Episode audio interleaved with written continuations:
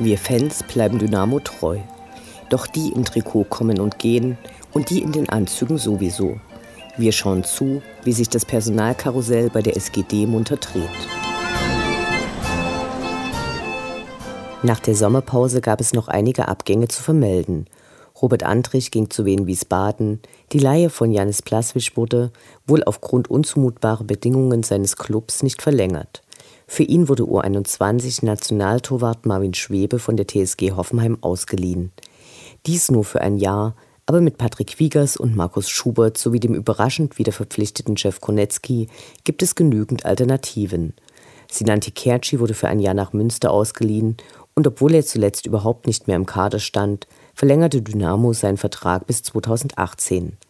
Während der Sommerpause kamen Manuel Konrad und Florian Ballas vom FSV Frankfurt, Erik Berghoff von den Stuttgarter Kickers.